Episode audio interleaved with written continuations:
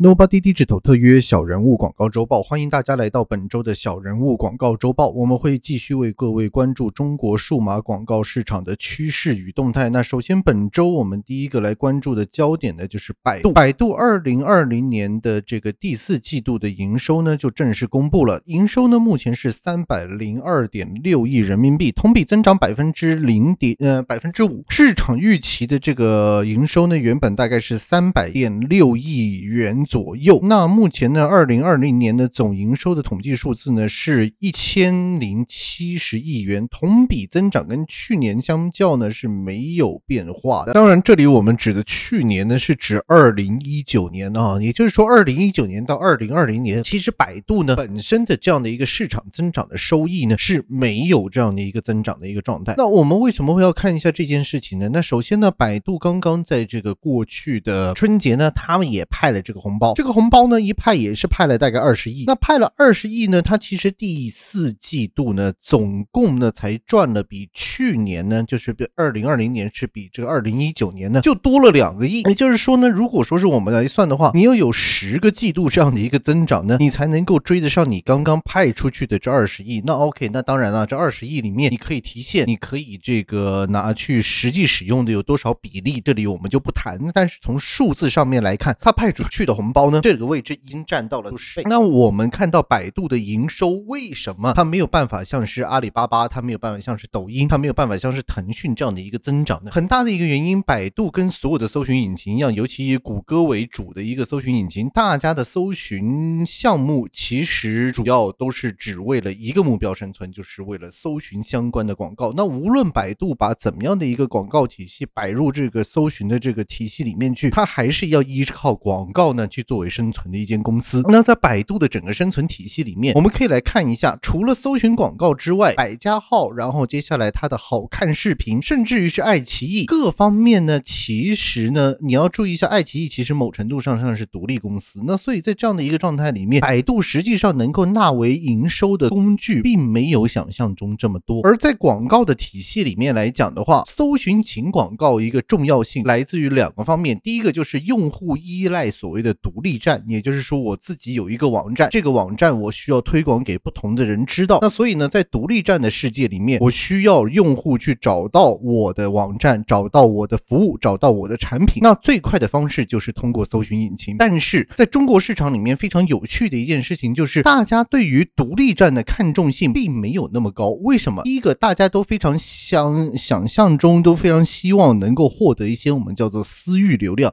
但是这个私域流量呢，其实我。们现在是横跨了非常多的平台。那第一个呢，就是我们所谓的自建平台。那自建平台是怎么样一个定义呢？例如，你如果今天我们把美团拿出来看，那你美团可能它自己有网站，它自己有 App，它自己有小程序，然后它自己有很多的一些其他的这样的一个具有这个粘性的一个工具。其中当然，你的这个美团的小程序跟这个美团的这个 App 是主要的一个大集大成的一个地方。那所以，如果我们这样来看的话，美团的私域流量主要集中的是在。app，那当然你在网站上面也是可以用，那但是呢，就是通过手机而使用美团网站的人是少的，通过手机使用美团 app 的人是多的，或者是在微信小程序里面去打开美团的这个小程序的人是多的。那如果我是通过一个 app，我是通过一个小程序的话，这两个部分刚好都是百度没有办法染指的区域，也就是说我不可能通过一个搜寻引擎，然后去为这个东西带来流量，你可能带来的流量只有第一次，这个第一次来自于哪里？就是来自于我。去搜寻“美团”这个字的时候，接下来我找到美团这个网站，我找到美团这个 app 之后就没有百度什么事。那如果在这样的一个体系里面来讲的话，独立站并不是那么重要，百度能够持续性拿到收益的几率呢就比较低。那第二个呢，跟其他的一些这个平台呢是不太一样的，就是国外的平台里面来讲，你像谷歌、Facebook 跟这个 IG，甚至于是这个啊 LinkedIn，你可能它有很多的一些的平台，它中间的一些。数据是可以通过谷歌这个搜寻引擎进行一个呈现的，也就是说，当我在谷歌上面去搜寻的时候，我可能会看到 Facebook 里面的资料，一一些专业的一些名称、一些资料，我可能会看到一些 LinkedIn 大家 open 出来的一些 profile，这是一些个人的这样的一个档案资料。但是我在百度的世界里面没有这件事。第一个，我在百度的世界里面去做搜寻的时候，我是不会看到这个，我是不会看到这个微信里面的文章的。那你现在在搜狗里面是可以看到，搜狗是因为被这。这个腾讯直接买掉了。那如果我是在百度里面搜寻，我是看不到腾讯旗下的微信相关里面的文章的。那第二个，我可能可能我可以部分看到一些什么呢？我可能可以部分看到一些今日头条的一些新闻，我可以看到部分的一些小红书，但是呢，我是不可能搜寻到抖音里面的视频的。也就是说，在这样的整体的一个情况之下，百度的这个 Robert 它的这样的一个机器人，它并不是能够直接在所有的平台里面爬出来他所需要的资讯，然后从而呢去推广给其他人看。那在这样的一个状态里面的话，那你百度的这个搜寻的意义就相对来讲更低。更低的状况之下，那大家需要买你搜寻广告的几率呢，当然也就更低。我们再看一下百度旗下呢，其实现在在推的其中一个视频网站呢，除了这个爱奇艺是一个视频之外，爱好看视频呢是另外一个就是中短视频的这样的一个网站。那好看视频有怎么样的问题？好看视频实际上的它的这样的一个使用量呢，是远低于哔哩哔哩，远低于腾讯视频，远低于西瓜视频，它也远更更更加是远低于这个啊视频号抖音，然后接下来摆在这这个快手这些的平台呢，其实它都低于这样的一个使用量。但是因为它是百度的自家产品，那所以当你在搜寻的时候，百度进行搜寻的时候，呃，它拥有百度所有产品一贯的策略，就是我把它显示的位置是相对来讲是偏高的，是更多的。那也就是说，在这样的一个状态之下，用户其实在百度里面搜寻，他们并没有办法得到自己想看到平台的这样的一个资讯。那尤其在国内的电商的世界里面来讲的话，抖音有自己的闭环，然后今日头条它有自己的这样的一个保护。那今日头条跟百度之间更加是之前更因为这个新闻的使用量而这个掐的水深火热。那同时它又不让你看到微信里面的内容，你在阿里巴巴体系里面的你，例如像是钉钉，或者是是说你再往外去对接一些像是这个呃淘宝、天猫，甚至于像是京东里面的这些产品，你也不是能够非常完整完美的进行一个像是 Google 呃呃像像是一个 Google Shopping 的这样的一个呈现，在以上皆非的状态里面，百度的搜寻引擎面对到一个非常尴尬的局面，就是我要在一堆人没有人用的这样的一个自建站，或者是说我要在这个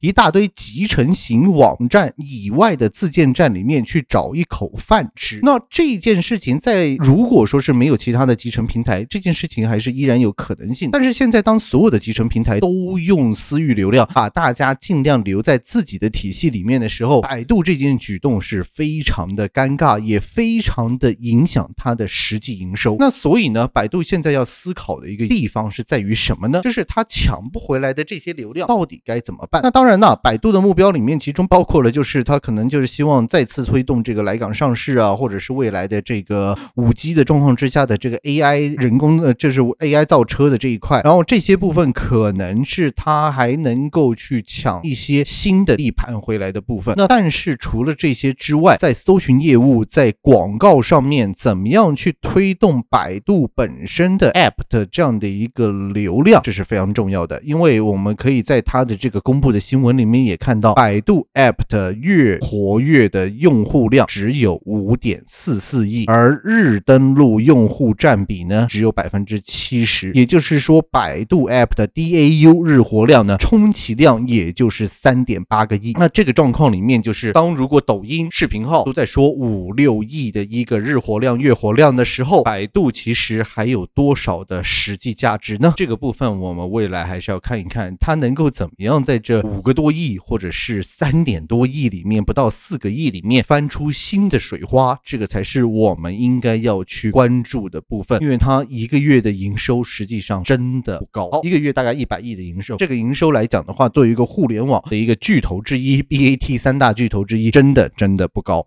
好，那我们除了这个部分之外呢，我们可以再来看一下。那之前也跟大家讲过，就是中国地区，当然 Clubhouse 是已经被呃封禁了，那所以就是说你不能够直接登录了。那我们之前也提过，就是是 Clubhouse 被封禁之后呢，很多国内的一个公司一定会尝试抢入这样的一个音频社交的区块。那当然，这个审查到底要怎么做？这个目前来讲的话，能够提供即时语音审查吗？还是说一旦去到任何问题的时候，因为它是用一个实名登记，或者是说它是用一个这个呃文字上，就是你这个开这个呃房间的时候，它的这样的一个文字上面触及到关键词，就自己去屏蔽掉吗？这些部分呢，其实都还有待考虑。因为就算是在现在的直播市场里面来讲的话，呃，大家怎么样去开这个直播，并且这个直播是怎么样算是低俗，怎么样算是违禁，甚至怎么样的去被封号，这些部分来讲，依然都有很多很多的一些争论。然后这个里面其中包括了就是呃，用户自律之余，平台去做一个监控，以及就是用户之间的互相检举，这个部分一直是处在就是是呃中国的直播市场里面不停会遇到的一个挑战。那这样的一个挑战，如果用在 Clubhouse 这种没有办法 tracing 你本身你没有办法追踪之前到底说了什么，你是直接消失的这样的一个音频，然后甚至于说是你根本就不留文字这样的相关的资料，你也没有视讯相关的资料，语音上面能不能够做到百分之百准确的是评断某一些的这个 room 是不是违禁，需不需要被封？这个东西我相信是 Clubhouse 相关的这个产品在中国市场里面遇到最大的挑战。那如果我们从这一点上面来看呢，映客呢就先冲进去了。那映客的这个创始人呢，凤佑生呢，在二月二十号的网呃晚上呢，就正式哎告诉大家说，好，映客我们现在搞了一个新的这样的一个产品出来。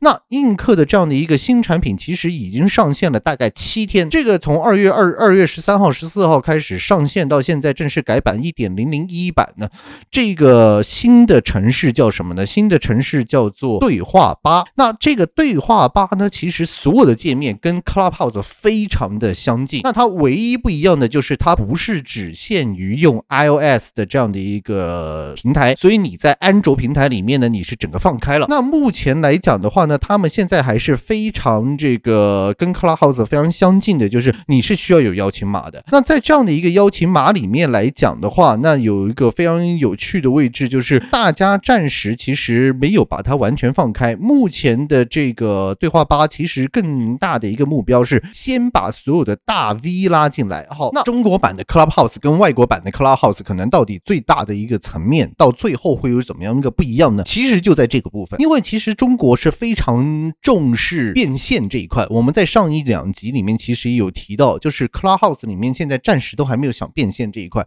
但是映客作为直播的这样的一个大佬，然后并且他在这个港股上市也是有都有一段不不短的时间了。他的这样的一个变现的一个模式非常简单，就是靠打赏。然后接下来靠打赏之外呢，你可能就产生一些直播啊、带货啊各种各样的，就是跟直播相关的这样的一个方式。然后甚至在映客里面，你也可以见到一些 party room，就是不同的人在这个 party room 里面进行一个交友一个动作。那但是如果我们把它反映在 Color House 上面来讲的话，这个新的这个中国版的 Color House 的对话吧上面来讲，那它要怎么样去实行变现呢？他走的方式是，首先我尝试用知乎最开始的方式，就是我先把大 V 拉进来，我先把这些呃有头有脸的人，然后接下来他们能够代表一个行业，他是一个行业的 KOL，他是一些有背景的这样的一个这大 V，先把他拉进来，然后用他们去带这样的话。那这个部分呢，首先他跟 Clubhouse 的这样的一个主场的目标呢，就相差很远了。Clubhouse 里面虽然有很多硅谷，就是戏骨里面的这些人，有这些大咖，然后也有很多不同地区的媒体人的一些大咖都进去了。那但是呢，它里面还是有一群大量的其他的人，就是这一群其他的人，这些群众呢，其实是他进去就是吃喝打混，然后接下来说废话，然后接下来就是聊天。真的，他就是实行一个音频社交的功能，就是我主要就是今天来聊天的，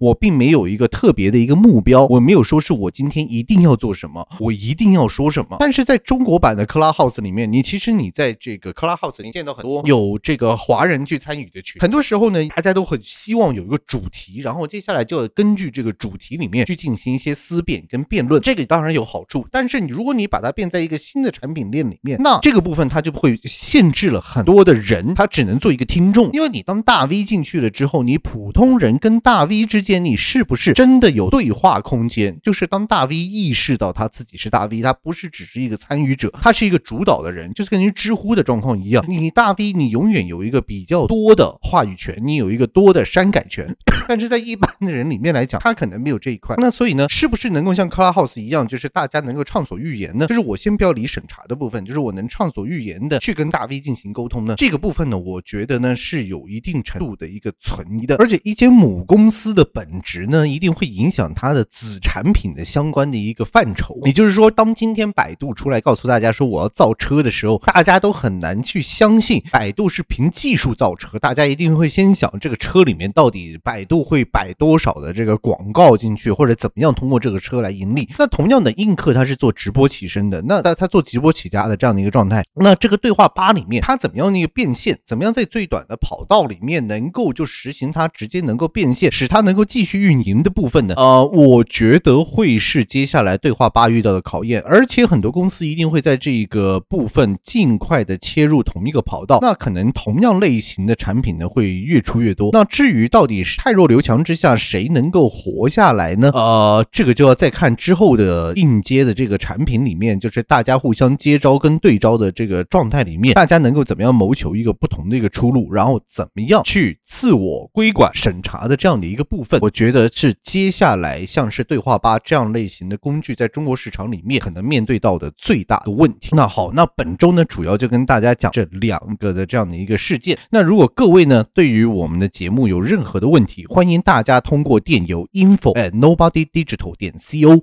或者是通过我们的网站三个 w 点 nobody digital 点 co 呢联系我们。那我们下个星期再见，拜拜。